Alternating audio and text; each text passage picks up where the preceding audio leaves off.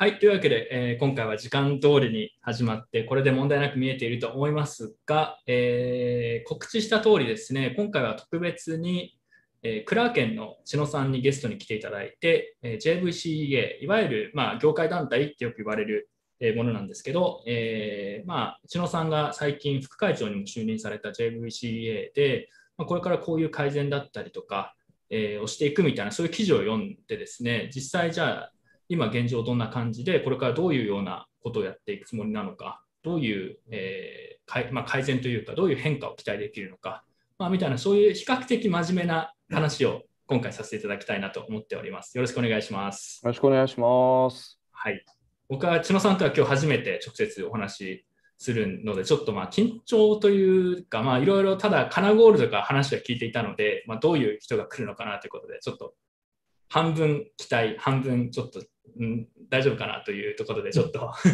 そういう面持ちです、今。えー、カナゴールドは前に言ってたけど、千野さんは東証時代の先輩に当たる人ってことですよね。そうです、そうです、そうです。うん、なので今日はカナゴールドにも出てもらってるんで、千野さんから東証時代のカナゴールドがどういう、カナゴールド改め橋本がどういう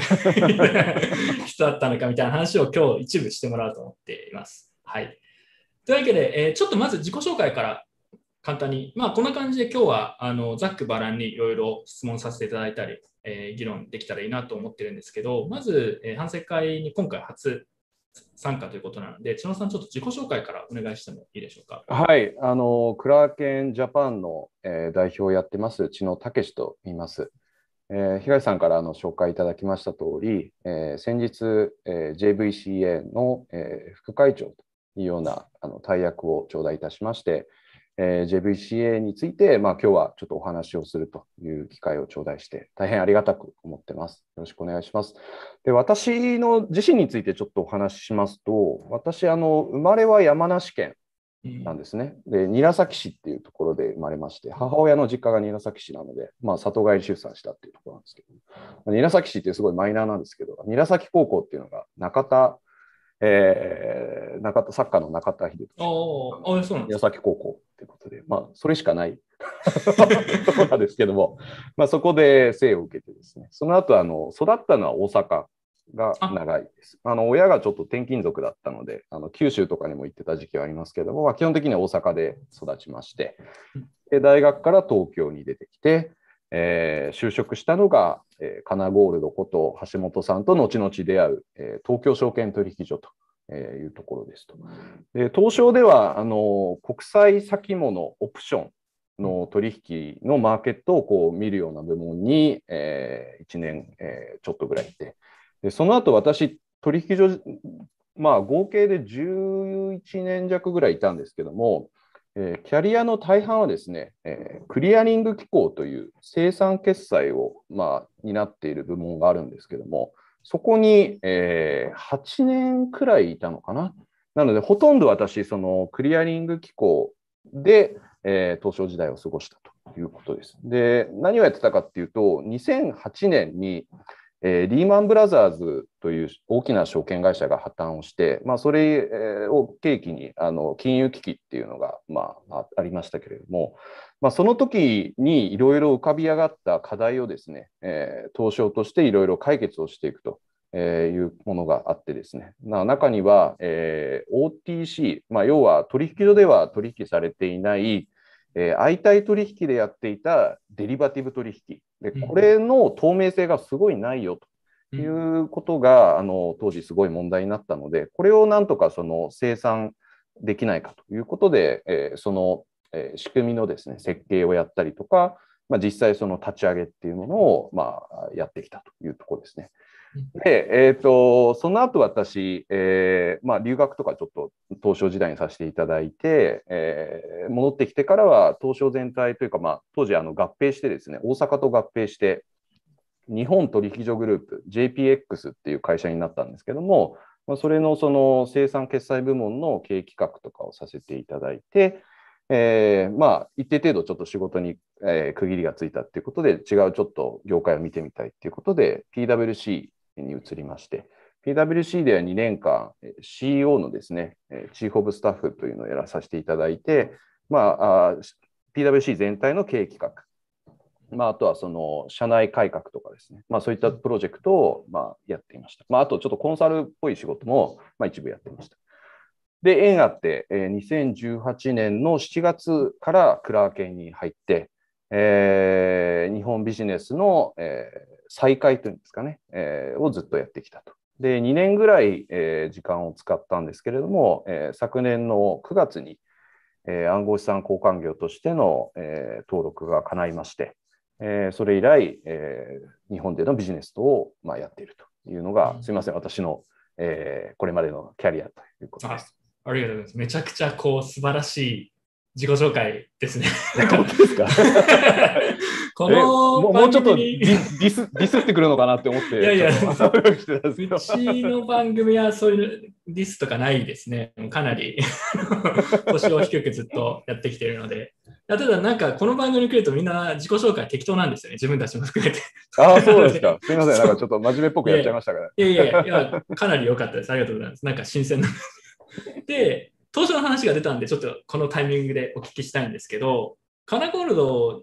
があの今度、クラーケンの千野さんと放送するみたいな話で、まあ、カナゴールドにちょっとつないでいただいたいって感じだったんですけど、まあ、千野さんは東証時代で、まあ、かなりもう結構トップレベルにできる人だったという、そういう話を聞いてまして、本当に？で これマジです、マジです。僕は、僕は千野さんの情報はそれしか今のところないんですよね。そのとカナゴールの東証時代の同僚でもうもうかなりトップレベルで切れる人だったという話を聞いてまして。いやそれはすごい嬉しいですけど、ちょっとそれは買いかぶりすぎかなと思ってますけども、まあ、ただ、あの、東証ってすごくあの人数が少ないんですね。多分今でこそ1000人ぐらいの規模にあの大阪と合併してなってると思いますけれども、まあ、あの私の大体記憶だと、えっと、700人くらいの規模で、まあ、みんな知り合いっていう、まあ、そんな結構すごい小さい書体であの仕事をしているっていうことなので、まあ、みんな知り合いという感じです。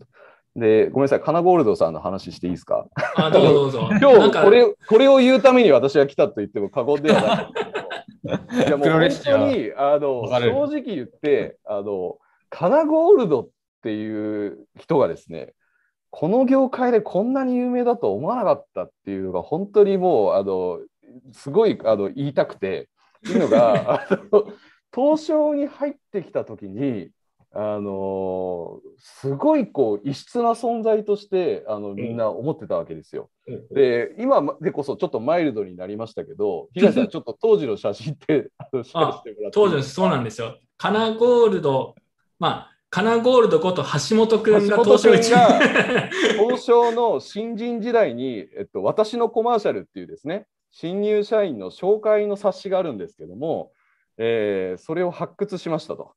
で、本人から許可を得てます。で、個人情報に該当するとこはちょっと消したりとかですね、他の方に迷惑かけないような加工はしてるんですけども、それが、それを、はい、はい、今共有しますね。カナゴールの東証1年目の時のプロフィールがこれ、これですよね。で、ね、これちょっと皆さん見ていただくと分かるんですけど、もうあの風貌がですね、これ、インテリヤクザだと。このひひであのここれ、これあの趣味がサバゲーらしいんですけど、なんかこう、特殊な軍事訓練を受けてるような写真で なんかこれタリバンとかヒズボラの人じゃないかっていうような ちょっと話も出たというくらいこうびっくりしたと。で、あのこのプロフィール写真が左側にあると思います。これ左も結構インパクトありますよ。なこれ、ね、これ？メガネがなんかこう光の加減なのか分かんないですけど、ちょっと紫っぽいんですよね。確かに。色が入ってて、で、こうシャープな感じになっていて、これまさにその、あの北野武の映画の 本当そうですよねあのなんだアウトレイジに出てくる加瀬亮みたいな感じで思ってこれはやばいの来たなと。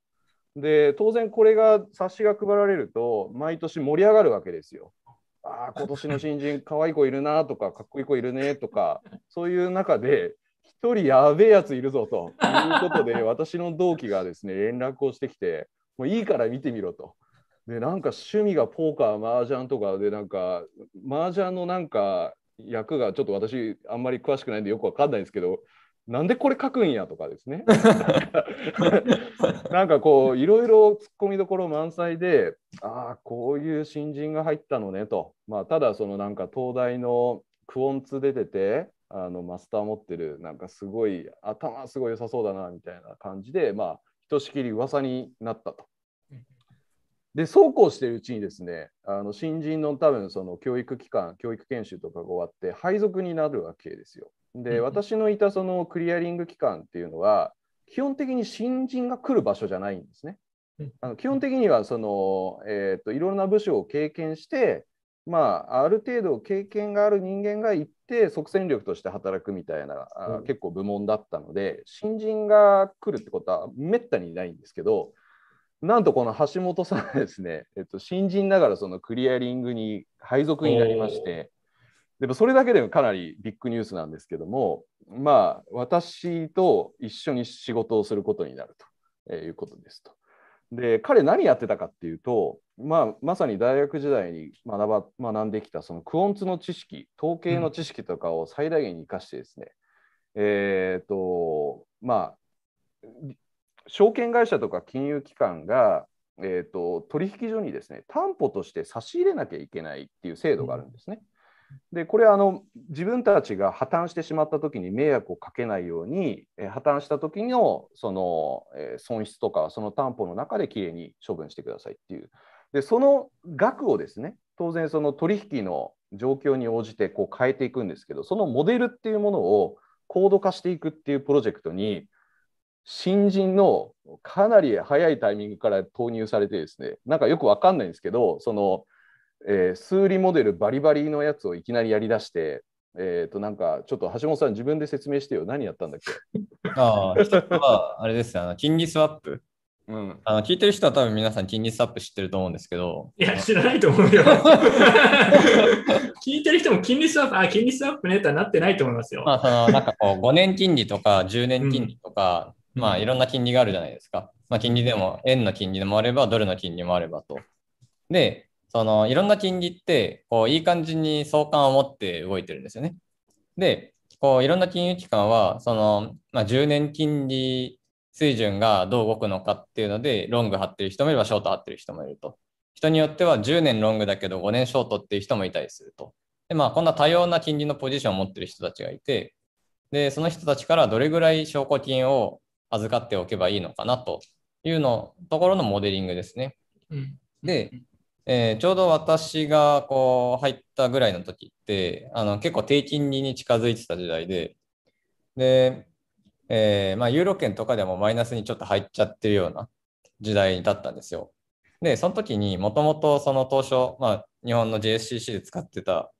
えー、モデルだとどうなってたかっていうと、まあ、そのその今の金利水準にからこう1.3倍になるとか、例えば今金利水準が0.5%だとしたら、1.3倍になるっていうのは、それは0.65%になると。まあ、そういう感じのリスク、えー、のなんだろう計算の仕方をしたんですよね。でただ、これがこうものすごく低金利になってしまうと、例えばこう1ベース0.01%、なんならもっと低いような水準、なんならもっとマイナスの水準ってなっちゃうと、これあの全くもってうまくいかないモデルなんですよと。あの額がすごく小さいか、まあ、マイナスに、え、かけたら、まあ、逆向きにいってしまうということもあって、で、このあたりを直さないとまずいよねというところで、えー、まあ、いわゆるそのなんだ幅で、何ベース幅で動いたのかっていうところのモデルに移行するところの、まあ、その新しいバージョンでのその、まあ、理論的な、えー、基礎づけのところから、えー、モデリングから、えー、もろもろのところを、まあ、やったと。で、ちょうどそれのおかげで、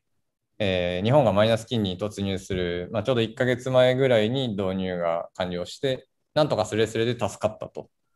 いうようなところで、あの JPX のホームページ見れば私の功績がちょっと載ってるかと思います。本当に、なんか名前出てるんですか、橋本。名前出て名前出てない。いや、これね、東さんね、これすごいことで、はいはいはい、東証も後から言う JVCA もあの似たようなあの状況なんですけれども、うん、要はその東証がこれやりたいからできるっていう話じゃないんですよ。うん、でこうあるべきだっていうのを東証が出したとしてもそれをまず証券会社とか金融機関に納得してもらわないといけないんですね。でそういう会議体があるんですよ。でそこにその証券会社のうるさい人たちが、クオンツの人とかバリバリのやつが出てくるわけですよ。うんでそれをですね新人の橋本君がそのパネルに参加して、えー説明をしてですねそのクオンツの人たちと対等に渡り合ってっていうのをもう本当にこう我々からすると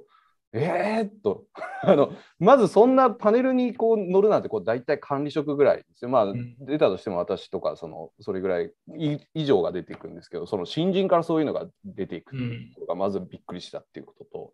あとはそういうのをその当局にちゃんと説明できるようなものにしなきゃいけないっていうところで、その2つをですね彼はきちんとこうやれるっていうところがもうまあ脱帽と。いう感じで、そのすいません、あのカナゴールドをちょっといじろうと思いつつも、まあちょっと業績については認めざるを得ないなというところで、おーもうめちゃくちゃカナゴールド株上がってますね、今。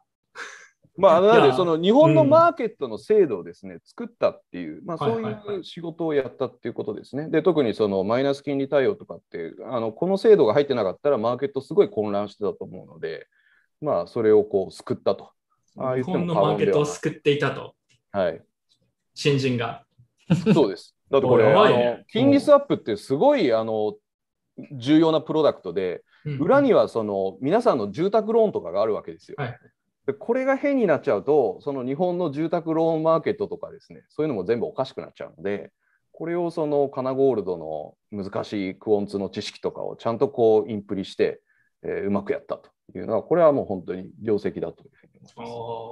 カナゴールドは当時自分でなんかそれは新人としては結構異例なことをやってるみたいな認識はあったの？まあ、他にできる人がいなかったので、私が あの活躍することができたと いう形ですね。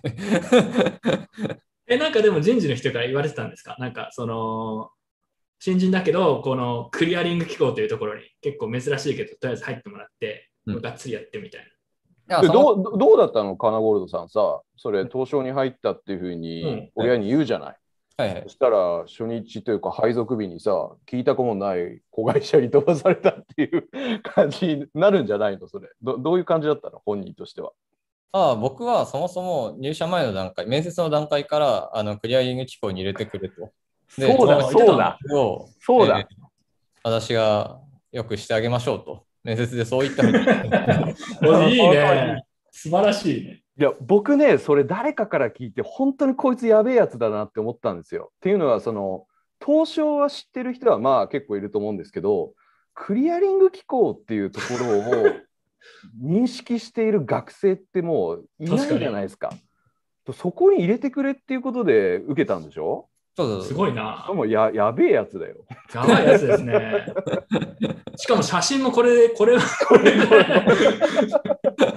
写真、だって面接の履歴書とかもこれでやってたの？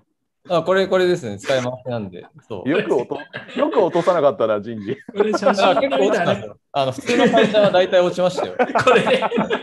これ写真で検定される。そうそうそうそうそう。なんか、言われたことありますもん。なんか、写真がなって。えー、いやすごいですね。いやだからでもこの界隈でのやっぱ業績としても、やっぱりクリアリング機構、東証クリアリング機構、こかなり今日もそうですけど、有名になりましたから、ああ、よかったです。それはちょっと古これの宣伝にもなってはい知名度高いですよ、クリアリング機構は。素晴らしい。ありがとうござい仮ます想通貨化。で、あの、カナゴールドこと橋本君との、あの、まあ、お付き合いっていうのは、まあ、実はその仕事だけじゃなくて、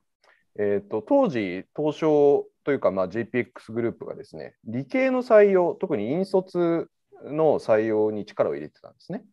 で、その一つのロールモデルとして、こういう先輩が活躍してるぞと、えーいうことで、橋本さんに白羽の矢が立って、えー人事は橋本さんと企画を練って、えー理系の人たちを集めてイベントをやるっていうことになりましたと。でところがですね、人事から私に電話かかってきて、なんか橋本がすごいイベントをやろうとしてるんだけど、学生が引いちゃうんじゃないかと。で、あまりにもその厳しいことを言って、あの応募者がいなくなっちゃうっていうことをすごい恐れていて、で、知能申し訳ないけど言って、あのちょっとマイルドにしてやってくれというふうに言われて、橋本さんと、まあ、イベントをやるっていうことの、あのそういった思い出もありますと。橋本さんは、えっと、人事に言ってですね、ノート PC を人数分用意させて、そこに、えーなんか相場のヒストリカルデータかなんかを入れてもらったのかな？うんで、なんか条件を指定して、1時間以内にモデルを作りなさいという課題を出してですね。で、まあ、当然学生ってまあ頭はいいかもしれないですけど、そんなことはあんまやったことないし、時間内でできるって結構難しいと思うんで、でその後その発表させて、えー公表してダメ出しをするという、そういったそのイベントをやって、まあ、案の定、その人事が心配した通り、あの学生はちょっと、あのあこんな感じなの？みたいな感じで。こここ怖い企業なんじゃないの？みたいな。東証ってなんか楽ちんで最後の楽園って聞いてたんだけど、なんかすごい 結構大変なことになるんだねみたいな話になったんじゃないかなと思いますけど、まあそこで僕がこうちょっと冗談を言って、まあおじさん役として言って、えな何の話したか忘れましたけど、多分ね、ふリスク管理について話をするっていうことで、なんかフグの話をしたと思うんですよね。はい、そうフグを人類がどうやって食べてきたかみたいのでそのリスク管理をどういうふうにアプローチしてきたかみたいな話をして、えそうあのなんかそんな話を打った記憶がありますけども、はい。うん、でそのフグの話を聞いたら橋本さんのその厳しい特訓が始まったということで、はい、そういった思い出もあります。いやー、結構ね尖って、尖ってたんですね。やっうんぱ当時から尖ってるけど、でもなんかね、後輩思いっていうのも結構あって、あのそういったそのワークショップみたいなのがあった後にみんなで飲みに行ったりとかね。で結構同期の女の子と仲良かったりとか、なんかちょっとそれ、詳しくお願いします。い や僕あんまりよく知らないんだけど、その同期の、いや、こういうキャラだから、結構そういうのってあんまりうまく人付き合いとかしないのかなと思ってたんだけど、意外にその同期と仲が良くて、あの同期の女の子ともうまくやってるっていう印象をすごい持ってます。はい。セルアウトですか？何があったんですか？なななんかありました？面白い話。ちょっと面白いね、それ。いやー、でもカナゴールドのやっぱ凄さが、なんかこう聞いてる人、まあ自分にもそうですけど、伝わって、これは素晴らしいですね。いやー、すごいですかね。あ僕だってカナゴールドが逆に有名になる前ですね、カナゴールドとして。それまでは普通に橋本くんだったわけじゃないですか。今だとなんかもうカナゴールドっていうのは定着しちゃいましたけど。で、なんか謎のツイッターアカウントみたいなのが出てきて、なんかパロディアカウントのパクリみたいな。で、なんか、あ、なんだこいつと思って、で、なんか記事みたいなの出したら、ななんかすげえぞこいつみたいな。なんかすげえ、なんか難解な、なんなんだっけかな、暗号かなんかの解説をしてたんだよね。うん記事かなんかで覚えてるんだけど、なんだこれすげえなと思って、ギャグキャラなのかどっちなのかなんかはっきりしてくれよみたいな。なんかすごいやつ出てきたなみたいな感じなのは覚えてますけどね。うん。まあ当時からだから、うん、ブログとかもすごかったですね。だから、はい。あ でもアカウントはカナゴールドなんだよなとかもね。まあまあ、すごいずば抜けてましたよね。まあ、なんで、やっぱその取引所って、まあ、あの JVCA の話ともつながるんですけど、やっぱりその全部あの当局からあの許可を得てやるビジネスなんです。なので、すごいこうやっぱり制約があって、まあ、その中でやっぱり橋本さんが、あのすごい貢献はできる分野ってすごいあるんだけど、ただ逆に言うと、その、えー分野にキャップをつけてしまうというか、その制限をつけてしまうっていう面ももしかしたらあったのかなというふうに思ってまして、まあ、実はその、ね、橋本さんから辞めるって僕直接聞いたと思うんだけど、そのタイミングで僕もあの辞めようと思ってたんで、あの図らずも同タイミングでね、あのうんうん。取引所を辞めるっていう決断をして、で行った先が橋本さんはその、まあ、データ系の会社の、えーまあ、コンサルタント。で僕は PWC に移ったっていうことで、まあ、コンサルという広いくくりにおいては同じ。うん。でそうこうしているうちに橋本さんはクリプト業界に行って、えー某、えー暗号資産取引所で活躍をされてで僕もそういう話を聞いて実はクラーケンに入ってっていうことでなんかその橋本先生を追っかけてるような なんかそういう僕はちょっ草と東証では一応先輩だったんだけどなんかねあこの界隈ではちょっと。この界隈ではもう後輩ですので、はい、橋本先生というふうに、はい、お慕い申し上げておりますけなんど。かそういう腐れ縁的なやつなんですね。なんかこう結構あるんですよね同じ業界にたまたま同じようなタイミングで入ってややめてからも何度か飲んだりしたよね。うん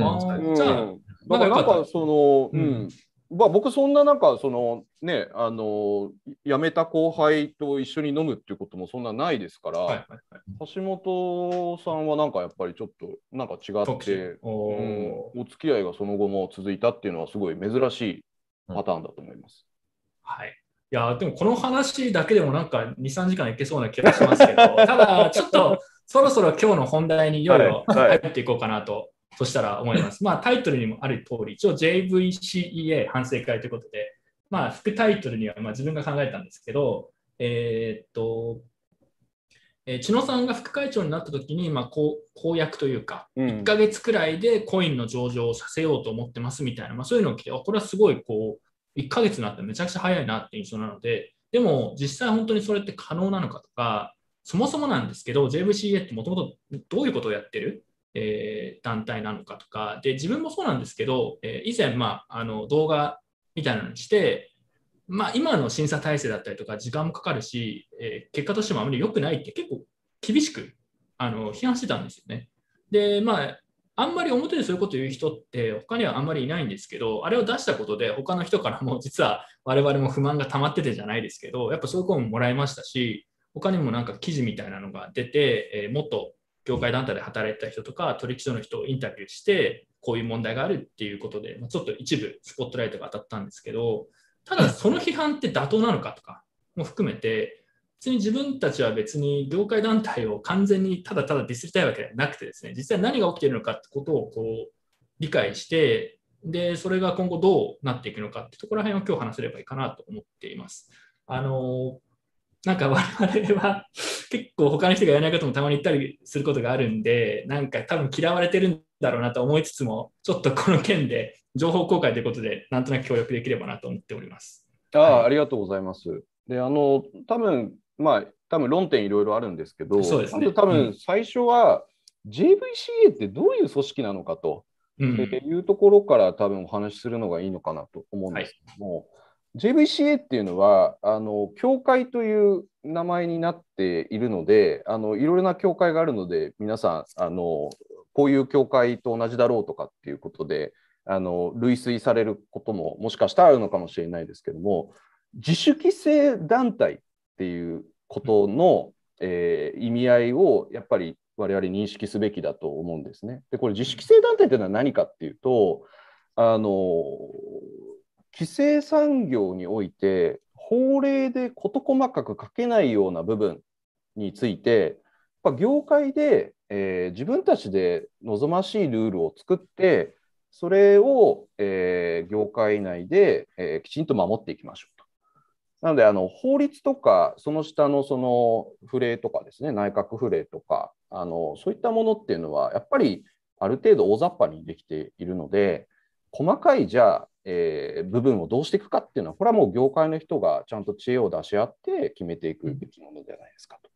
でそこをうまくこうやっていくっていうのが、まあ、あの規制としてはすごくいいんじゃないかということで、まあ、これ自体はすごくいい発想だと思ってますと。で、えっと、その業界団体であるこの自主規制団体があのそういったその規制を担うというところの本旨というか、まあ、一番重要なポイントっていうのはあのこういうことをやれって言われるからやるっていうわけじゃなくて自分たちでより良い産業とか業界にしていくためには何が必要かっていうことを議論してですね。でそれで合意したものにみんなで拘束されると。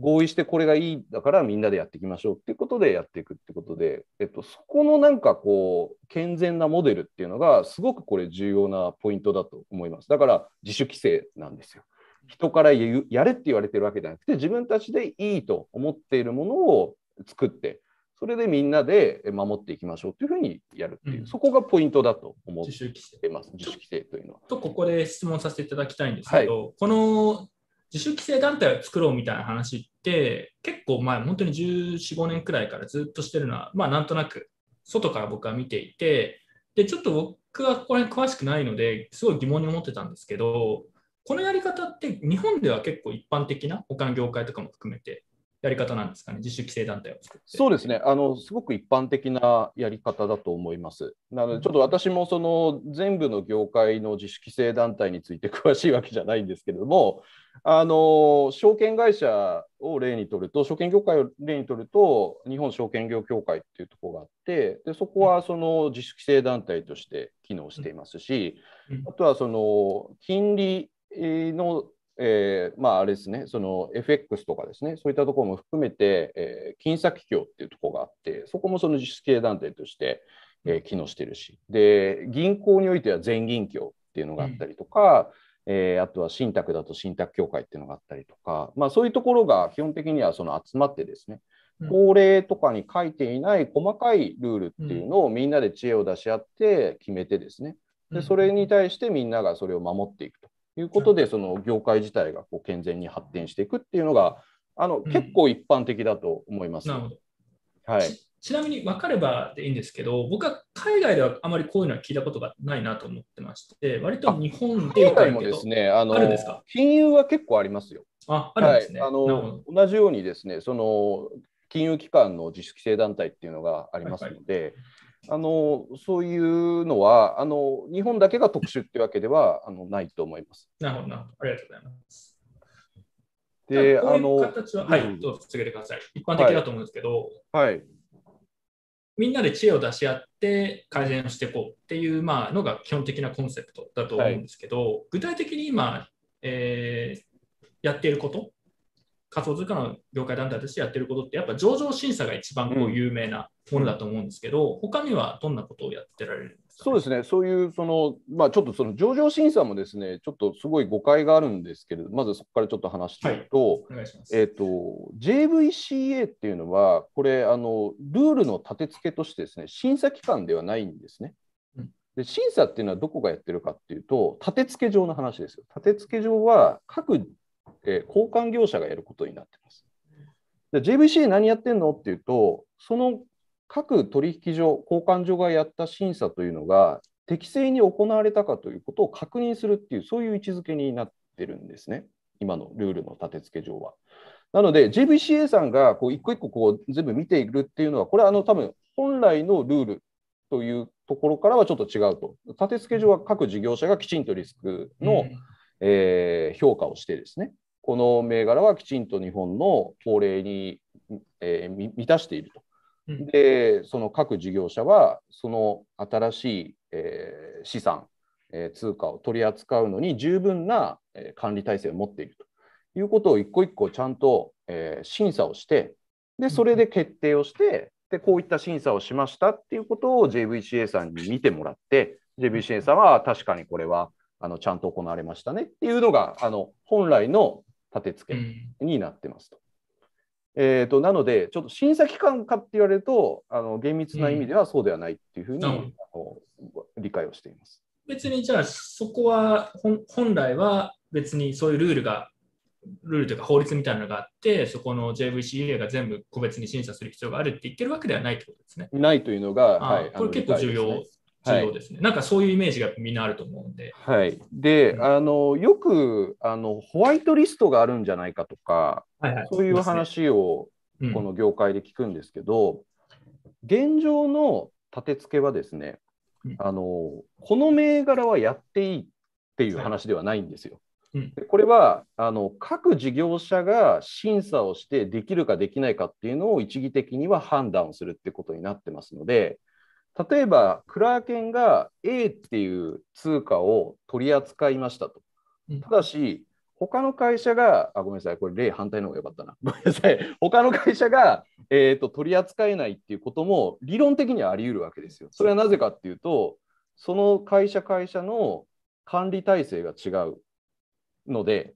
だから、他の会社ができたから自分たちもできるっていうことではないっていうのが、これは日本の今のあのルールのし、まあ、仕組みになっているっていうところですね。はい、なのであの、ホワイトリストがあるから、これは今やれるんだっていう、そういったあの話ではないっていうことは、多分あの押さえておくべきポイントかなというふうには思います。うん、はい、なるほど。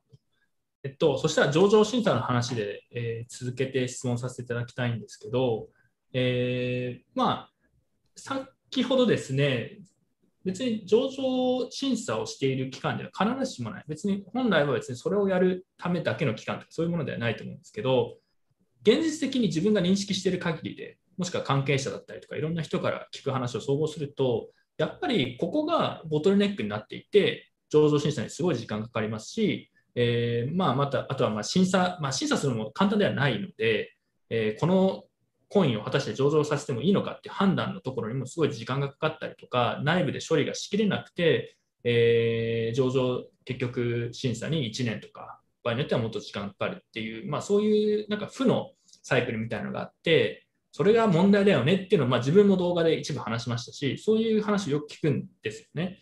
で、この批判っていうのは、まあ、千野さんの視点から、もしくはま JVCA の批判あの視点から見て、適切なのか、妥当なのかっていうところに関してはどうでしょうか？私、あのマーケットのユーザー、投資家の視点からすると、この批判は真っ当なものだと思います。というのは、やはり、えーと、その JVCA さんでのプロセスに時間がかかっているというのは、これはあの事実そうだというふうにあの思ってますので、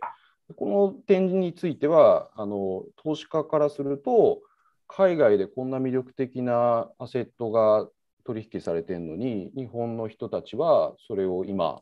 取引することができないと。いうところからすると、まあ、なんでそうなってんのだ、なんでこんな時間かかるんだと。いう、そういった批判というのは、まあ、当然あるべき、あるということになると思います。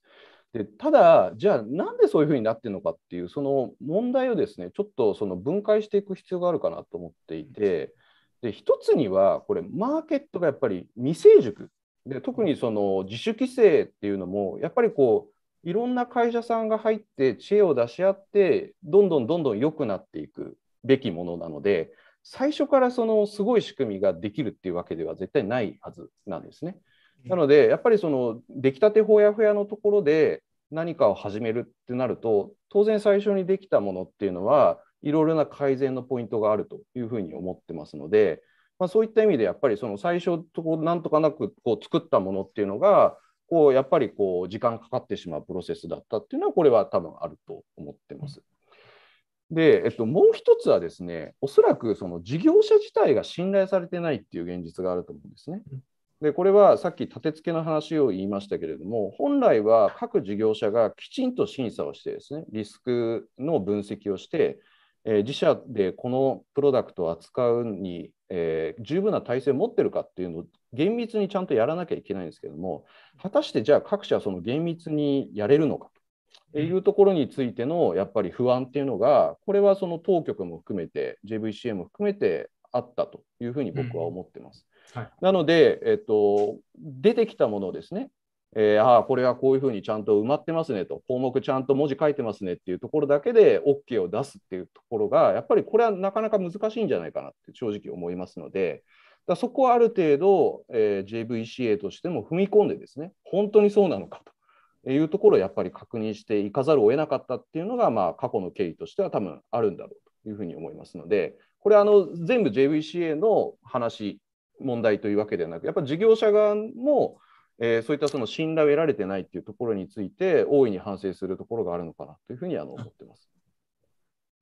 まあ、確かに、まあ、最近がどうなってるかちょっと自分は分からないですけど、事業者側、いわゆるいわゆる取引所と言われるものの中の人たちも、あんまり詳しい人いなかったりするんですよね、正直に言うと。本当そうだと思いますね。そうあのごめんなさい、そうで思いますねって言うと、そのお前どうなんだって話になると思うんですけども、いや、うん、あのー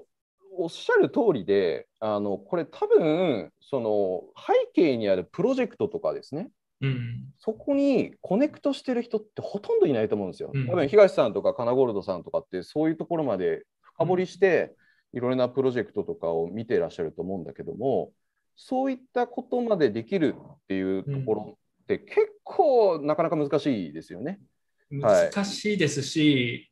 パッションとかないとやらないですよ、うん、しかもそれがたくさんあるわけじゃないですか、取引所からすると。全部調べなくちゃいけないってなると。そうですね。だからそこのデューデリジェンスをやれるっていうのは、かなりやっぱりハードルが高いことだと思います。うん、で、うん、あのやっぱりでもそれは本来やっぱり取引所としてはあの、うん、そこがすごく重要な部分だと思うので、そこはきちんとやるべきだと思いますね。はい。うん。で、あの、まあ、き私みたいなその金融から来た人間からすると、やっぱりその収益性っていうものにすごく注目してしまうということで、まあ、そのプロジェクトがどういうものなのかというよりは、どれぐらいのボラティリティがあるとかですね。うん、もしくはどれぐらいの人がツイートでつぶやいてるとか、まあ、はいそういったところのパラメーターからそのリストする、まあ、上場する銘柄を選んでいくってアプローチになるとすると、うん本当にこれって大丈夫なのかっていうことを協会としても一個一個ちゃんと見ていかないとやっぱり投資家保護っていう観点からすると あー全然ダメじゃないかっていう話になってしまうのでまあ多分過去っていうのは本当そうだと思うんですよ。あの ICO バブルみたいのがあっていろんな変な銘柄がいっぱい出てきてそこでやっぱりお金を失った方っていうのもいっぱいいらっしゃるという中で、やっぱりちゃんとしろよと、うん。ああいう圧力はみんながやっぱり感じていたところなんじゃないかなというふうには思ってます。ちょっとその話に関連してなんですけど、えーなので、理論上はやっぱり取引所の人たちがもう少しデューデリができる能力を、まあ、どんどん上げていこうっていうのもありますし、ただ、まあ、今はその例えばじゃあ取引所のデューデリ能力が低いから、じゃあ仕方ないから全部、まあ、ほぼ全部みたいな感じで業界団体が見ているみたいな、まあ、なんとなくそういう感じで来てたっていう話なのかなという認識なんですけど、結局でもそうすると業界団体のところの処理能力もあるんで、取引所がたくさんある中で処理しきれなくなっていろいろ遅れていってしまった。なんかそういう認識でこれは間違いじゃないでしょうか。そうですねこれからそこをどうやって解決していこうか、そういう話なそうですね。あのだから2つあの多分問題があって、まあ、はい。1つは、だからその仕組み、プロセスの話、でもう1つは、おそらくそのプロセスを運営する人の話、この2つあると思ってます。うん。で、前者のプロセスの話を言うとですね、やっぱりそのさっき言った通り、最初にできたものっていうのは絶対その完璧から程遠い状態になっているので、これやっぱり恒常的に見直していく必要があると思うんですね。うんで、あのいろいろな多分改善点っていうのは、これはあの取引所も指摘してるし、えうんー協会の方も当然こういった問題があるってことを認識してると思うので、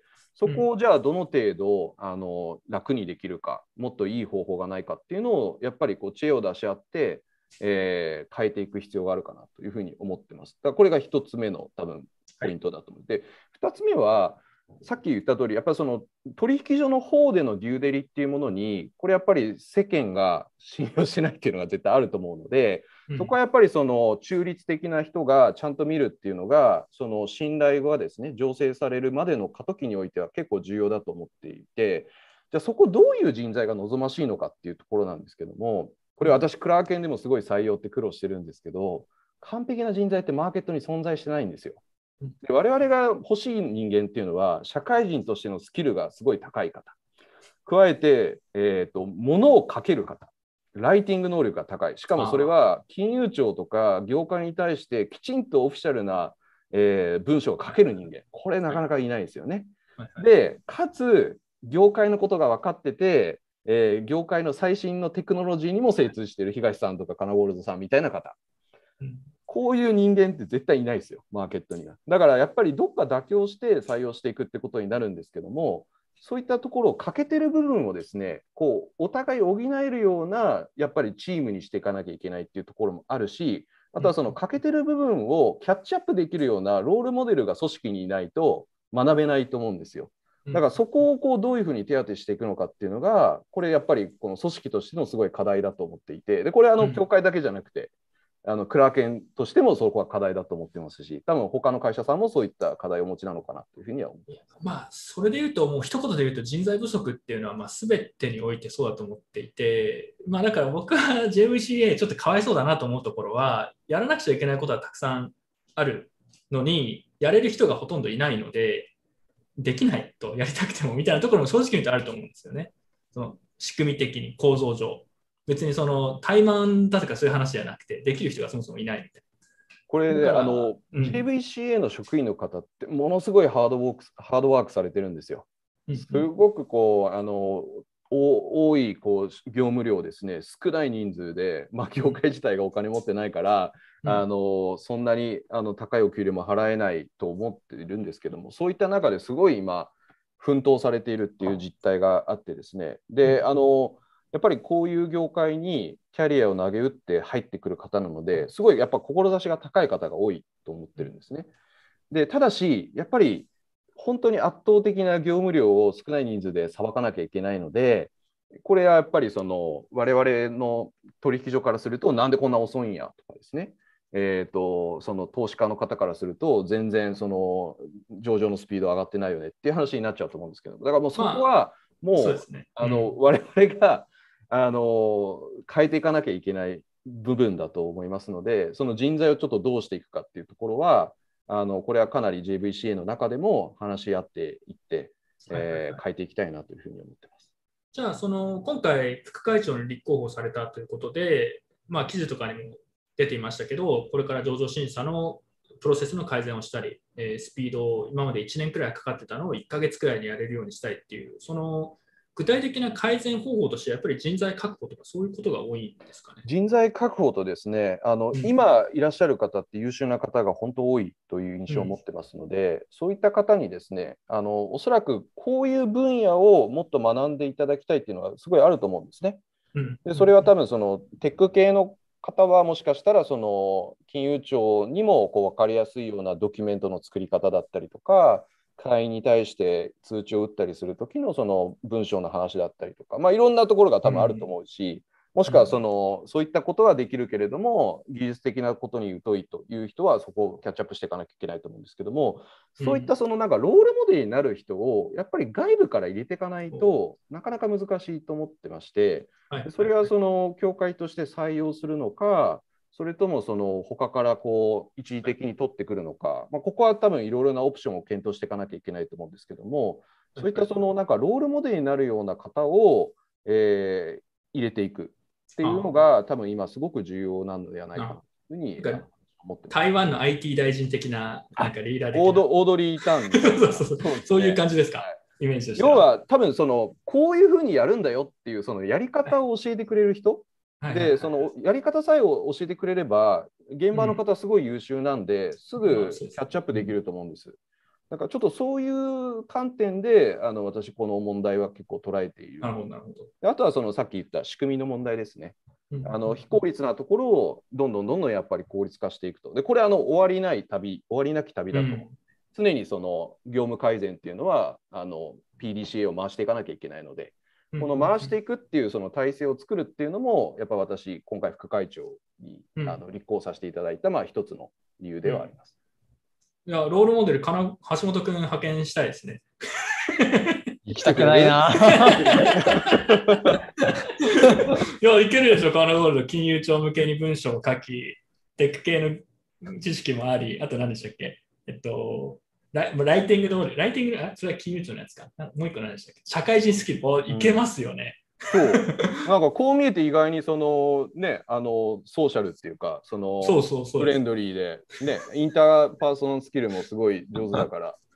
いいんじゃないですか？どうですか？公開、公開引き抜き的な。2017年末ぐらいの気分だったら、多分、そのポジションにアプライしてたと思いますね。おおすごいね。そその時だったら、今はもうなんか、私側のメンタリティになってしまったので あでも、そういう結構やっぱ業界のリーダー的な人とか、いわゆるその、ただその3点を備えてる人って本当に数少ないと思いますし、本当に数えるほどだと思うんですよね。で、しかも、かつそれをやってくれる人ってなると、まあ、さらに、まあ、例えばカナゴールでやろうともできると思うんですよ。でも多分ややってくれないみたいなとか、そういうのもあると思うんで、まあ、だからそれは理論上は分かるんですけど、結構難しいのかなと。そうですね、あの難しいと思います。うん、はい、なのであの、そんなに簡単でないっていうのもすごい分かってると思うんですけど、分かってるんですけど、ただ、うん、やらないと、これも、うん、多分問題はもうその2つしか僕ないと思っていて、はい、はい。はい、だから仕組みを良くしていくっていうのと、その人をどんどんレベルアップしていくって、その2つしか基本的にはないと思っていて、で、これ両方やらないとダメなんですよ。だからそれに対してのやっぱり議論をきちんとして、えー、皆さんで合意して、えー、我々のその取引所も汗をかいてやっていくっていうそこがすごく重要だと思ってます。だからその協会の職員の方にですね、お前らその給料払ってるんだから全部やれよと。いうのはこれすごい自主規制の本質とは全く違う姿だと思っていてやっぱりその取引所自体がですね襟を正していくというかより良くしていくために汗をかかなきゃいけないと思っていて、でそういう観点でちょっと今回僕、あの立候補させていただいたんですけども、あのまあ、あの記事にもちょっと出た通り、私あの、大体3割ぐらいの時間は、この協会の活動に使おうと思ってるんですね。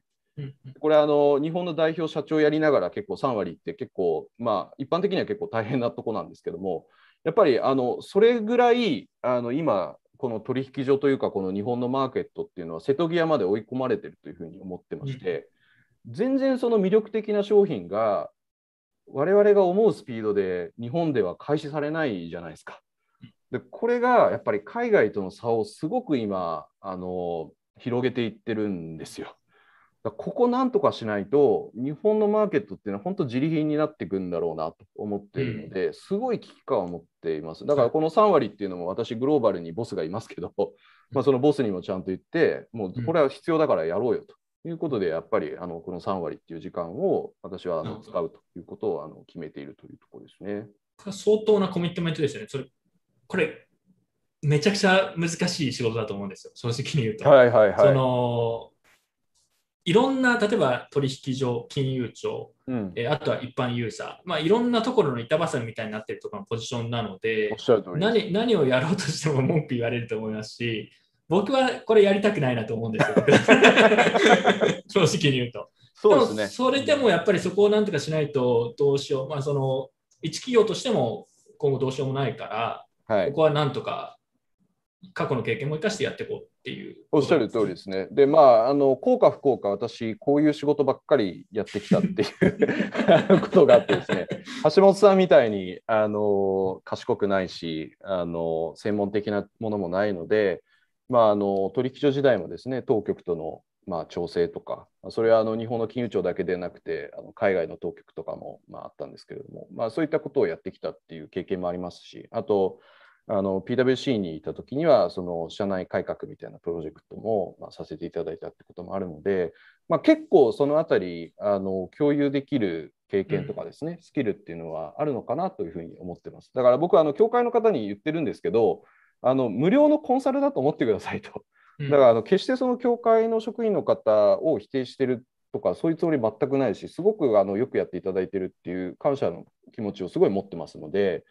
ただし、そのやっぱり仕組みっていうのは、絶対その完璧なものがないから、やっぱり特にこういった新しい業界っていうのは、やっぱりより良い状態をどんどんどんどん目指していかなきゃいけないので、そういうところでの、まあ、推進力みたいな形で、私、ちょっと使っていただければなというふうには思っているところですね。うん、ちなみに今回、こういう感じで、あのまあ、以前でも、以前もまあこういう放送あありましたね。あったんですけど、あんまりその業界団体の人とかが来ることって 多くはなくて、これも一応だからその情報発信だったりとか、情報共有みたいなところの一環として参加されてる感じですかね。もうそのマーケットとの対話ってめちゃくちゃ重要だと思うんですよ。はいはい、で結局あ、あの、ここのチャンネルにいる人たちっていうのが、私にとってはやっぱり、うん、そうだよねと言ってくれるような仕組みにしないと、多分、うん、あの帰ってきてくれないんじゃないかなと。うん、であの今の実態って皆さんご承知の通り日本では全然面白い銘柄やれないからみんな海外に行っちゃってるわけじゃないですか。そうですね今コメントもいくつか来てますけど海外行くわって言ってますもんみんな。はい、で海外行くわっていう話じゃないですか。なっちゃいますね。はい、でうん、それをやっぱどうにかしなきゃいけないなと思っていてでこれ、あの皆さんぜひこれはあのあの深く考えていただきたいんですけど、はい、海外の業者っていうのは、やっぱり相当なリスクがありますよねと。これはあの何の法的に守られていない取引所ですので、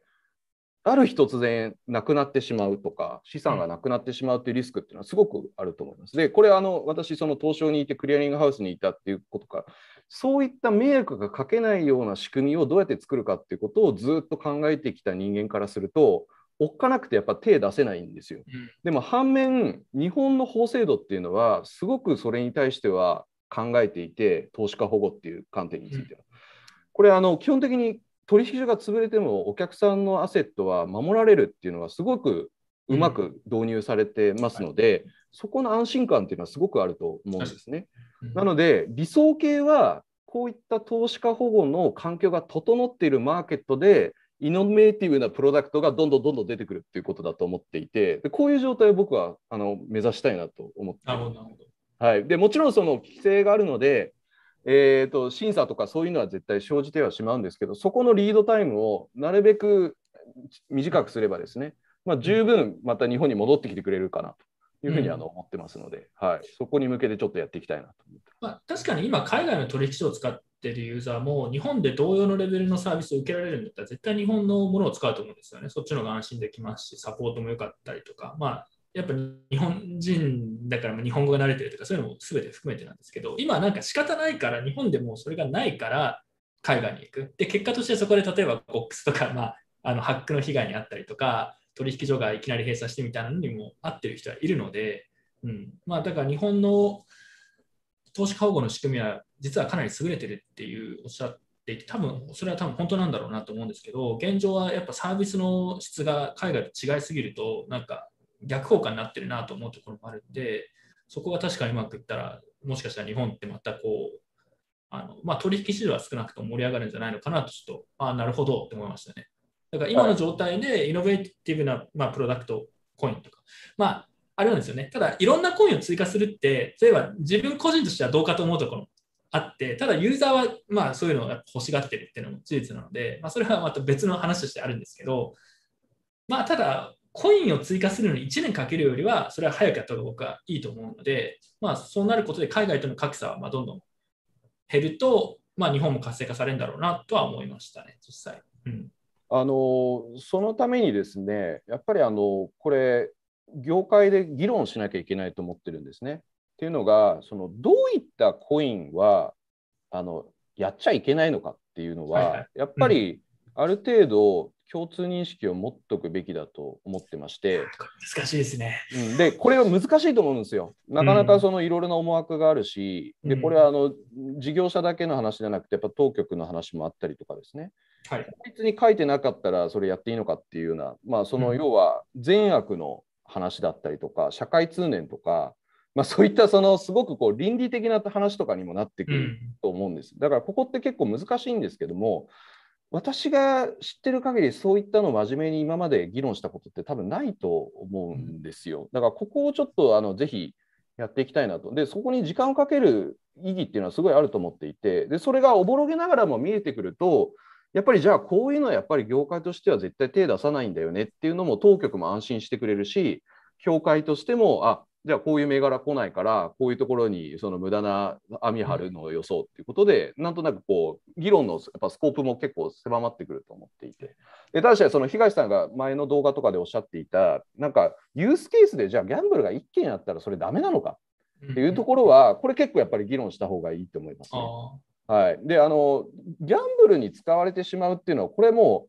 うしょうがないっていう面も正直あると思っててただギャンブルにしか使われないものっていうのは、これはちょっと日本のその倫理観というかそこからするといかがなものかっていうのはもしかしたらあるかもしれませんけどもじゃあビットコインってじゃあ犯罪に全く使われないんですかって言われたら使われますよ。そうじゃないっていう話になると思うので、はい、なので、ちょっとそこの辺をこう正面からちゃんと議論していくっていうのが、あの結構取引所、協会う、んすごく双方にとって私、重要になってくるのかなと思ってます。確かに自分が前に出した動画で結構批判してたところの一つとして、いいコインと悪いコインとか、そもそもギャンブルに使われるからダメってじゃあ何パーセントだったらいいのかとかっていうのがないんですよね。なんか結構外から見てると、ケース、まあよく言えばケースバイケース、悪く言えば適当になんか気分で決めてるような感じすら受けるみたいなところで、そこら辺のじゃあ、えーまあ大体の基準、なんとなくの基準、例えばに20%以下ギャンブルの使用はないとか、なんかそういう基準を決めた方がいいってことですか？だからでもそれを数けるのも結構難しそうだとを置くと、結構その首を絞めるっていう面もあるので、ね。まあ、そこはちょっとあのやっぱりケースバイケースなのかなとは思いますけれども、ただ、なんていうんですかね、こう数件のその、ユースケースで判断をしていくっていうのは、やっぱりこれ、あんまり合理性のある議論ではないかなと思いますので、まあ、そこをちょっと、あの知恵を出し合ってですねあの話していきたいなと思います。ただ、目的は、やっぱりその、なんていうんですか、こう安心感を得てもらうっていうのは結構重要だと思っていて、でその信頼の醸成っていうものを多分こうどうやってしていけばいいのかっていうのを、やっぱり正面からこう皆さん考えていきましょうよっていう。なるほど。なと思います、多分業界のコミュニティメンバーとか取引所のユーザーとかからすると、まあ、透明性とかなんだろうなと思っていて、例えばギャンブルに使われるからこのコインはダメって言うんだったら、まあそれはそれですけど、今だとそれすらもなんでこのコインが上場できないのかすらもわからないことがほとんどで、中で何をやってるかやっぱわかんないんですよね。どういう基準で何を決めていて、なんでこんなに時間がかかってるのかもわからないみたいな。だから、今回の放送とかもそうですけど、そういう情報をもうちょっと出してくれると、多分納得感が増すかな、信頼感が増すかなとは思ってる人は多いんじゃないかな、はい、ここのマーケットとの対話ってすごく重要だと思うので、あの私、うん、あの、ダメだ、こら！っていうふうにあの、うん、首輪をつけられるまでは、あのやっぱりこう対話をあのもちろんですね、うん、その中立的な立場で発信をしていきたいなと思ってます。で、あのやっぱりあの皆さんが納得できるような仕組みを作っていくっていうのはすごく重要になっていると思ってまして、その今の仕組みが皆さん納得感があるのかっていうとおそらくそうじゃないっていうところで、うん、じゃあそうでなければ変えていきましょうよと。で変えていくときに誰かが変えてくれるっていうふうに思っていると多分ほとんど変わらない。だからこれやっぱりその責任をある程度みんなが感じてやっていくしかないのかなというふうに思っていてその責任って誰が一義的には感じるべきかっていうと日本で登録を受けている交換業の人たちだと思ってますので、まあ、そこに対してその人たちのコミットメントっていうのがやっぱりこの制度をですね、あのより良くしていくものなのかなと思ってます。だからちょっと私それをあのまあお前口だけじゃなくてちゃんとやれよっていうところで、うん、今回その身をもってそれをあのしお示ししたいなというふうには思っているところです。あの動画のコメントにも来てたんですけど、えっと、これから改善していくべきところってことで、まあ、人材の確保と、あとは仕組みを変えるっていう話があったんですけど、なんか具体的に仕組みの面でここを改善すればこうこうなるとか、一気に良くなるとか、そういうのって変えられるものであるんですかね。例えば僕が聞きたいのは、えっと、コインの、まあ、上場基準が、まあ、明確ではないっていう話ともつながるんですけど、えっと、例えばコインを上場させるときのチェック項目みたいなのがあるわけじゃないですか。あれって、例えば変えられないのかとか。500項目ぐらいあり。めちゃくちゃたくさんあるやつですよね。なんかこう、チェックリストみたいな。それを一つ一つのコインに全部やる必要はあるのかとかっていうところも含めて、そこって変えられるのかとかっていうのは。そうですね。これもまさに今 JVCA のあの事務局の方で、あのそういった効率化、あの各取引所が審査をしなくちゃいけない項目について、まあ、その記入するものをですね、どうやってこう、まあ、縮小していくかっていうことを、あのすごい頭、今、知恵を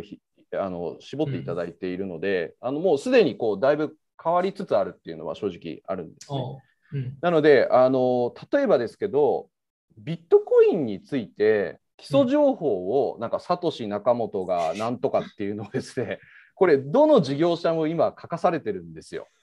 で、これってやっぱりおかしいじゃないですか。なんかビットコインについてのその調査をしなさいっていうのっていうのは、まあ、結構おかしいなと思うんですけどただこれが出てきた背景っていうのもあって、うん、その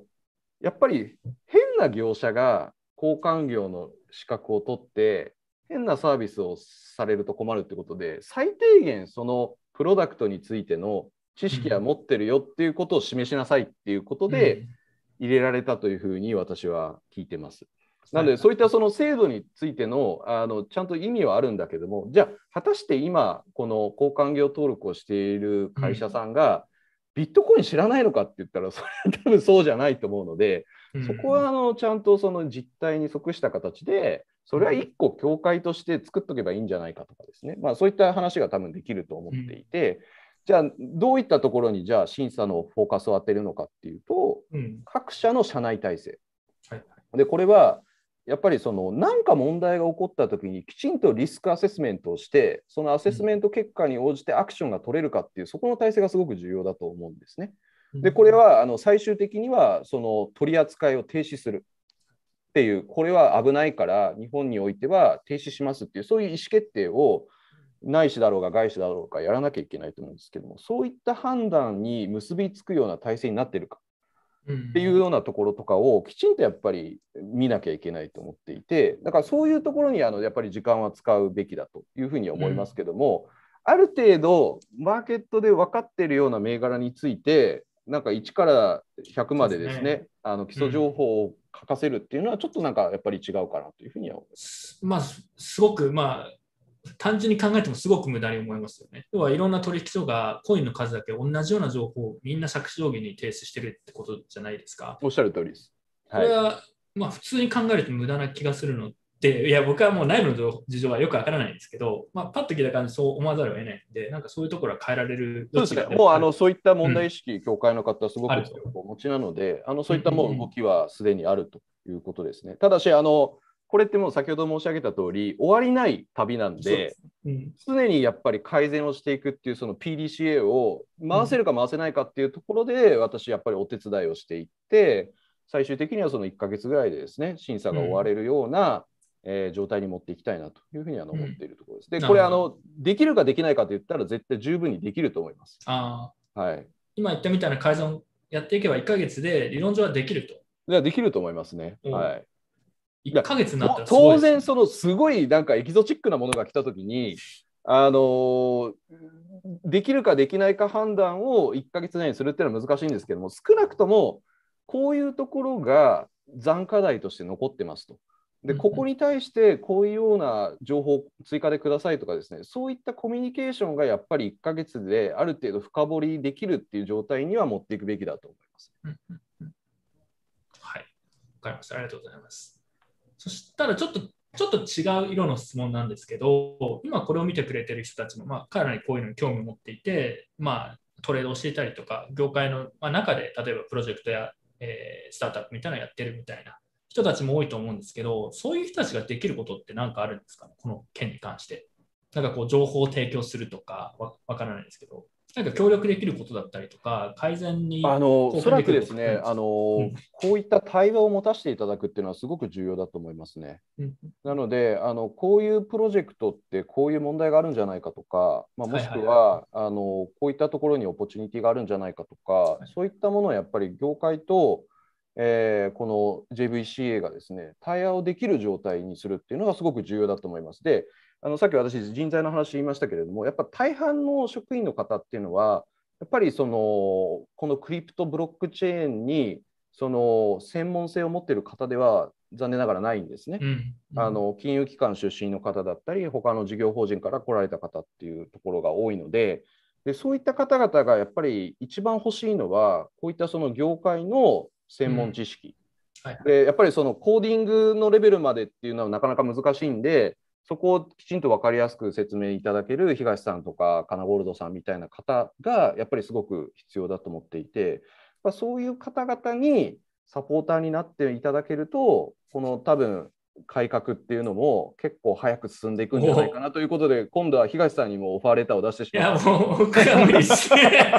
僕は多分もうなんかあ逆になんかあれですねやばいやつみたいな感じになってると思うんで。そんなことない生生ハゲを派遣しようか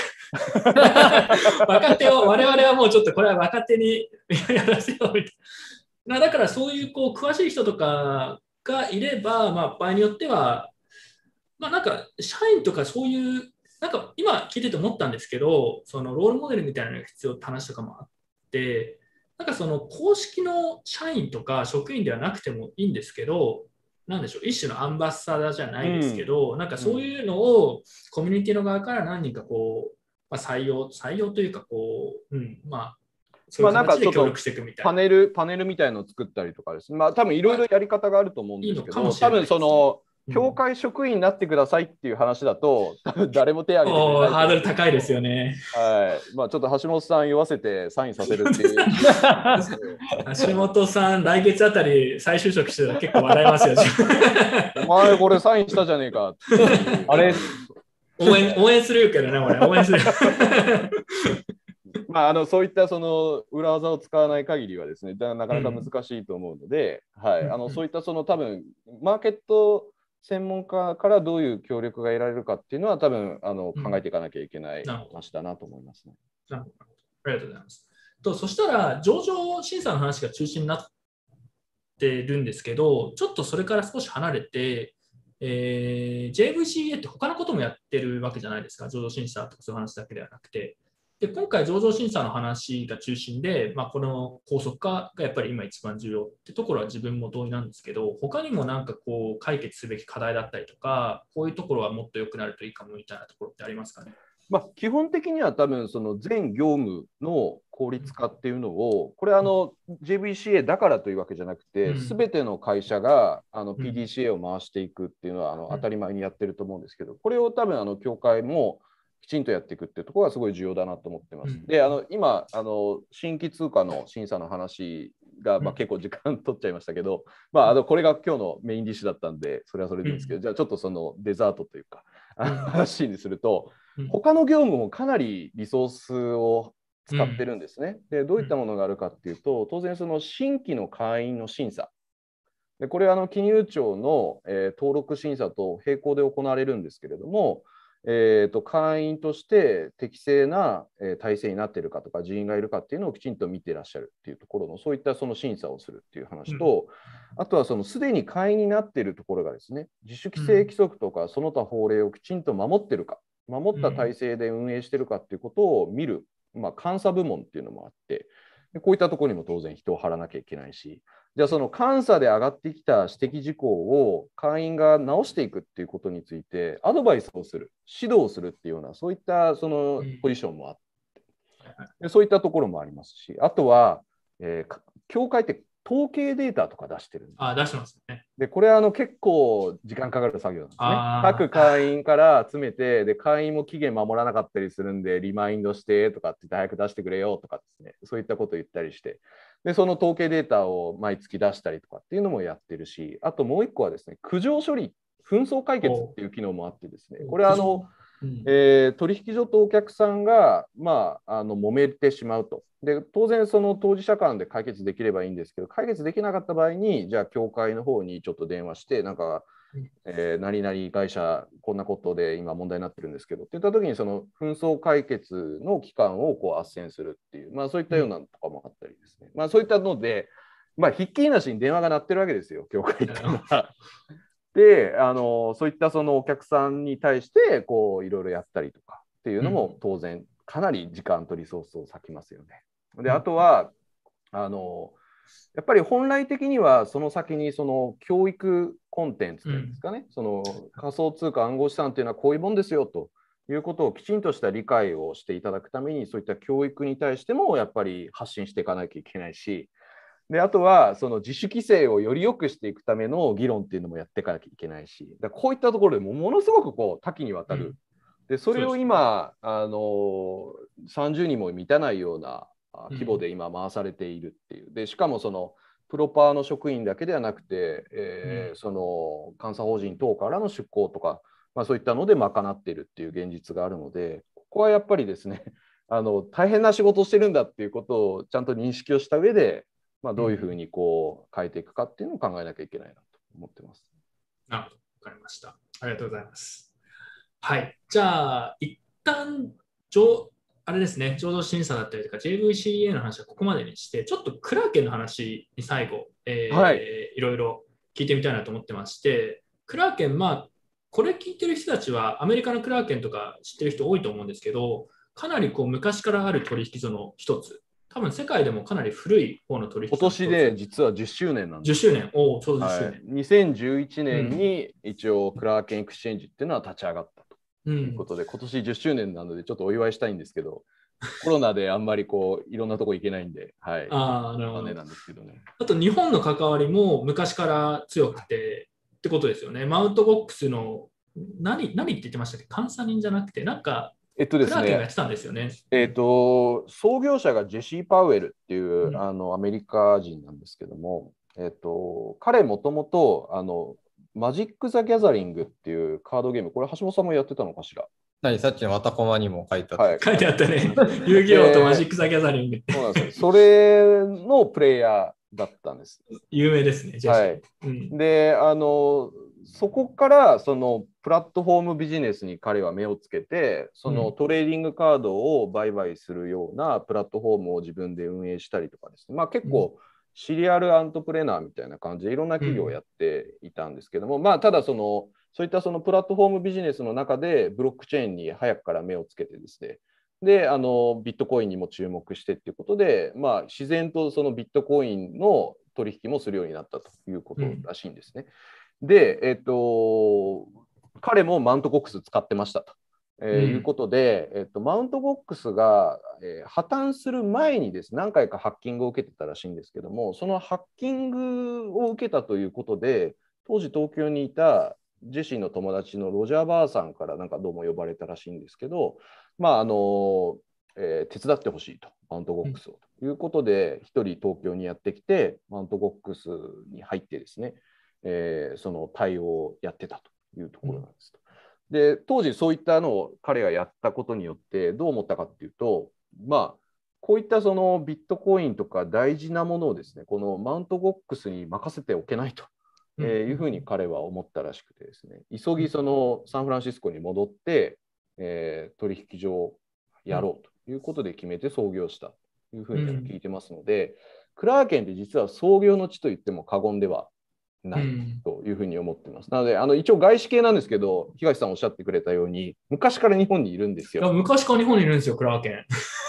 あんまり知られてない気がしますけど。はい。で、あのいろいろなそのコミュニティにも属していたし、いろいろなミートアップとかにもあの、うん、参加をさせていただいてたというふうに聞いてますので、結構フル株であるっていうことは、はい、あの間違いないと。いや、間違いないですね。僕だからクラーケンのその昔の日本のミートアップに来てた人とかで、クラーケンの今の社員で仲いい人とかもいますし、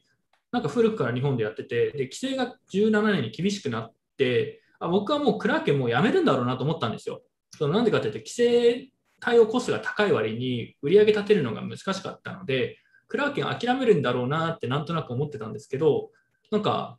今年、まあ、去年くらいからですかね、かなりさらにこう、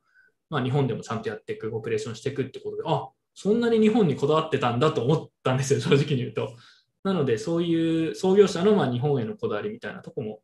あるってことですね。そうですね。うん、あのジェシー日本大好きですし、まあただそのやっぱりビジネスをやってるので好きだからそれだけでやってるわけもない。んですけど、やっぱり日本のマーケットに対してのオポチュニティってすごい感じているんですね我々。なのでそのおっしゃったその2017年18年の規制が厳しくなったあたり、で一旦その当時の体制では、えー、なかなか登録が難しいっていうことで、店じまいをするっていう決断をしたんですけども、ただ日本にはいずれ帰ってくるということで、うん、私もその登記雇われたと。2018年の7月に私、クラーケンに入社しました。これはあの撤退するからその後始末をやれというわけではなくて、えー、日本で再開するためにチームを作れというふうに言われて、はいはい、えーと、それから2年間ですね、うん、えー、いそいそと金融庁さんともいろいろやり取りをして、えー、なんとか登録が果たせたという感じですんで、うん、あのオポチュニティがすごいあると思ってるから、このマーケットに今もいるというふうに、うん、はい、理解していただけるとありがたいです。僕が千野さんと直接話すのは今回が初めてですけど、でもまあ2、3年くらい前からコツコツコツコツ、まあ、それの準備を進めてきて、ようやく去年くらいからこう本格的にって感じなんですかね。はい、そうです。カナゴールド、ちなみにその17年、8年くらいから千野さんがクラーケンに行った時は、もう話は聞いてたんですか？いや、そのタイミングはまだ聞いてなかった。確か18年の半ばぐらいに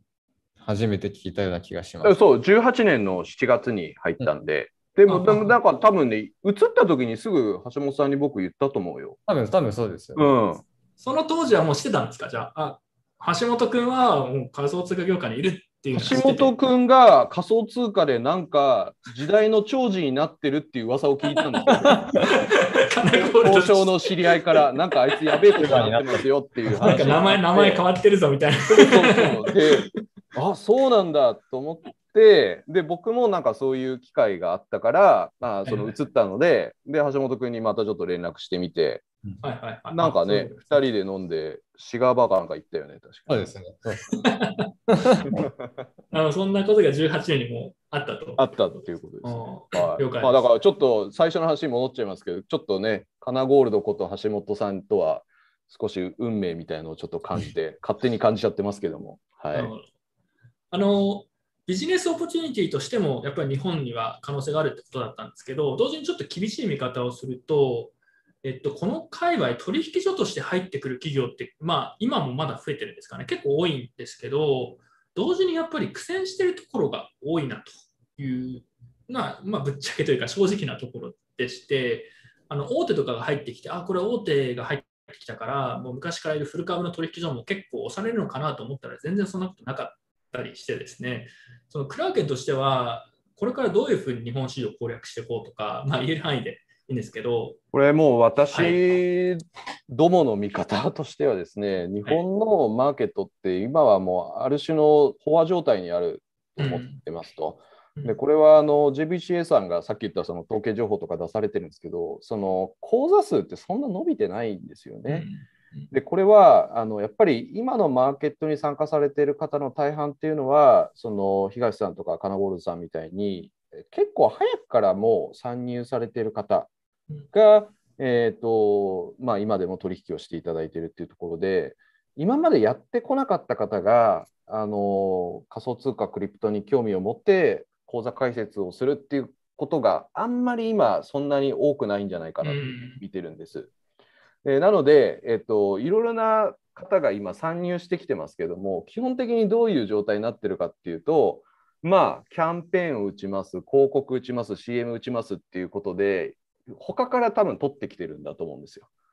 だからそのパイ自体はそこまで大きくなってない中で、パイのやっぱり奪い合いっていうのを今業界の中でやってるのでまあ業界自体はレッドオーシャンなんじゃないかと僕は思ってるんですね、現状は。でただそのレッドがブルーかっていうと当然レッドの外にはブルーがあるわけでこれやっぱりその他の投資家層にこれを広げていけばそこの opportunity はすごい大きいと思ってます。うん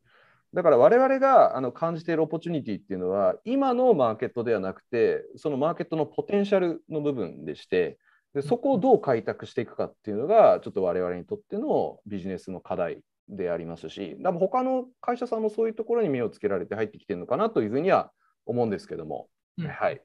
なるほどなるほど。クラーケンはでもあの日本の企業としてというよりはま外資として、まあ、アメリカのクラーケンの本体があって、まあ、そこの、えー、いろんな知識だったりあのアセットも使えるってとこで、まあ、そこが結構特別なところだと思うんですけどなんかそのアメリカのクラーケンの本体の方のやっぱ事情も理解している上でなんかアメリカと日本を比べてアメリカはここはすごい進んでるけど日本はまだまだここが甘いなとかなんかそういう比較とかに関してはどう思われますかね？アメリカが進んでる部分逆に日本が進んでる部分があれば。それもあるかもしれないあの日本とアメリカの比較って僕大好きで よくやってるんですけどあの規制面について言うとこれまあ多分今って多分マーケットの競争環境って規制によってだいぶ変わるので、まあ、規制面で話すと、うん、えーと、アメリカっていうのは結構放任主義なんですよ。うん、すね、だからあの取引所に対してもそこまでそのなんていうんですかねこうパッケージでこういう規制をえー、用意したので、それに準拠した形でビジネスをしなさいっていうよりは、うん、結構、当局が持ち場持ち場の原則をきちんと当てはめて、じゃあこれはフィンセンはマネロに対してはすごくガーッと見るしと、えっ、ー、と、えー、SEC は証券じゃないかとか、えー、CFTC はそのデリバについては見るとか、まあ、なんかそういったその持ち場持ち場の中でやってるので、えーと、逆に言うとそのそこに該当しないところは結構比較的自由にやってるっていうそういうような印象を持ってます。だからあのアメリカで結構できることってすごい多いっていうのが私の認識なんですね。で翻って日本の場合っていうのは結構もうその法律でカチッと決めちゃっているので、ねうん、あの資金決済法上その暗号資産というのはこういうもんだっていうのを定義がきちっとされちゃっているのでその定義に即さないものっていうのは暗号資産の範疇では取引が提供できないというようなところがある。反面、えー、投資家保護とかはすごく進んでると思うんですね。だからまあ当然その長所短所っていうのがその各国の制度にはあるんですけどもアメリカはどちらかというと、えー、イノベーションをこう育成していくという観点においては日本よりも優れてる面が多いかなと。で反面日本の方が、えーと、分かりやすいんですよ。これをやっとけばいいんだよねっていうのはすごく政治的に分かっているので、逆にその事業者がエントリーするときの、えー、不確実性っていうのはすごい低いと。なので、あのがあすみません、続けてください。どうぞ。あアメリカとかだとなんかこうリップルが後からなんか問題になるとかそういうのがあるじゃないですか。はいはい。日本だとそういうのがないんです。すごい安定してるので、事業者からすると予見可能性が高いというか、うん確実性が低いというのが結構ある。なるほど。大きな違いですね、それは。がそれでいうと、規制ができ始めた頃にその話を聞いたことがあって、そのこれでルールが明確になるんで、大手も入ってきて、これで盛り上がるって言ってる人結構いたんですよね。でも、蓋を開けてみるとちょっと違う現状になって、僕は実は当時から結構批判してたんですよ。そのルールをそんな事前に決められるはずがないって言ってたんですよね。そので当時、当時の雰囲気としてはなんですけど、覚えてるんですけど、規制ができて、これはこれは日本の業界にとって非常にポジティブな、いいことだ、ルールが明確になって、いろんな企業が参入できてよかったっていう声が多かったんですけど、僕は当時から、まあ、この放送とかもそうかもしれないですけど、結構そういうの懐疑的なんで、もともと、いやいや、これダメでしょっていうのを言ってた割と少ない人の一人だったんですけど、まあ、要は簡単に言うと、これだと海外の企業とかどんどん出てっちゃうし、あの事前にルール決められるはずないんだから、審査できるわけないじゃんみたいなこと言ってたんですよ。まあ、まあ率直ですけど。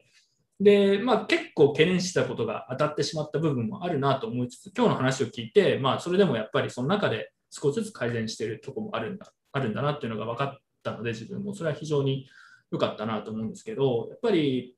結構アンタイミングがアンラッキーだったところもあるなと思ってまして、まあ、ハックの事件とかも当然ありましたし、例えば規制ができた後にビットコインのフォークコインがたくさん出てきたりとかって、そんなの規制で予見できるはずがないんですよね。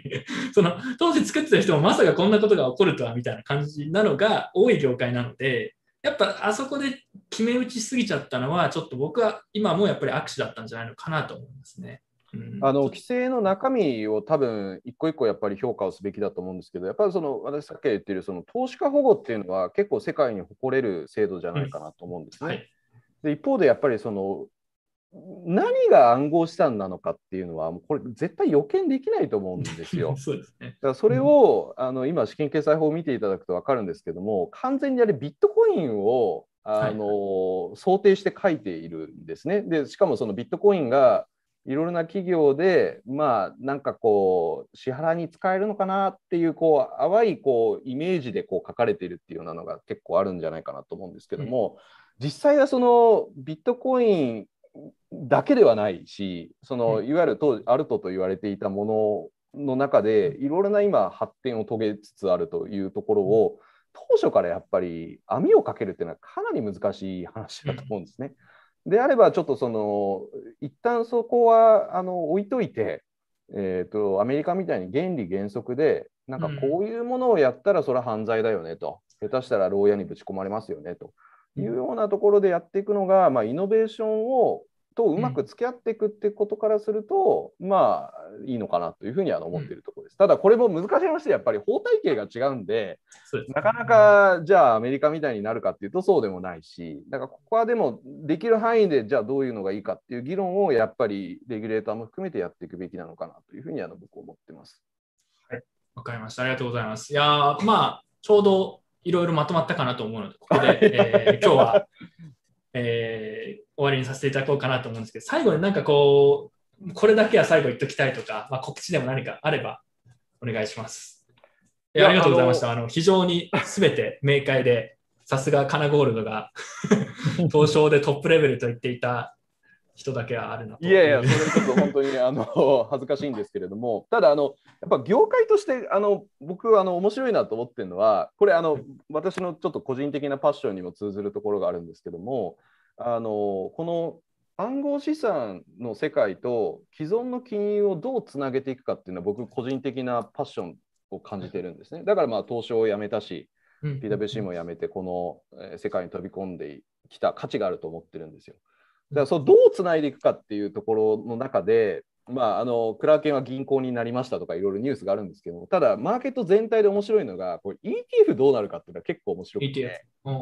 で SEC が今10本以上あの審査をやってて多分一番早いやつって10月ぐらいにで11月ぐらいかに、うんあの多分審査それまでにやらなきゃいけないっていうことになってると思うんですけどもこれ SEC が ETF 認めるとですねおそらくその既存のその証券との距離っていうのは相当縮まると思うんですね。うんでさっき言ったその飽和状態にあるマーケットに多分そのもう少し青い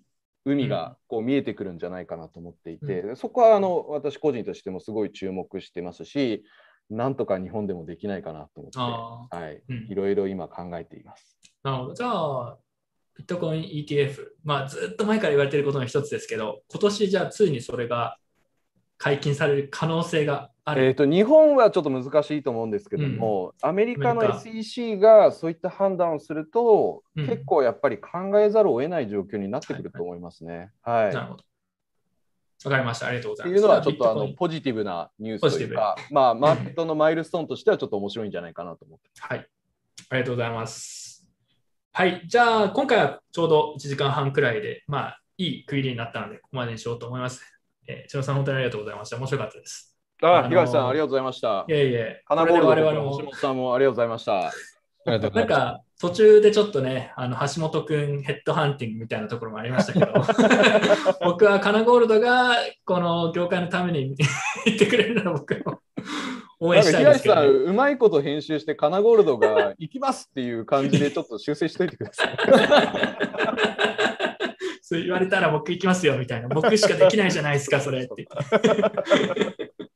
はい。わかりました。まあでもまた機会があれば、まあ、クラーケンの話、まあ、業界団体の話でまた何か共有できることがあれば、ね、はい、はい、ぜひ来ていただきたいので、はい、えー、よろしくお願いします。今日はありがとうございました。どうもありがとうございました。はいはい。では、聞いてくれた皆さんもありがとうございました。また、あの、ニュースとかあれば、えー、アップデートしようと思います。では、今回はここまで。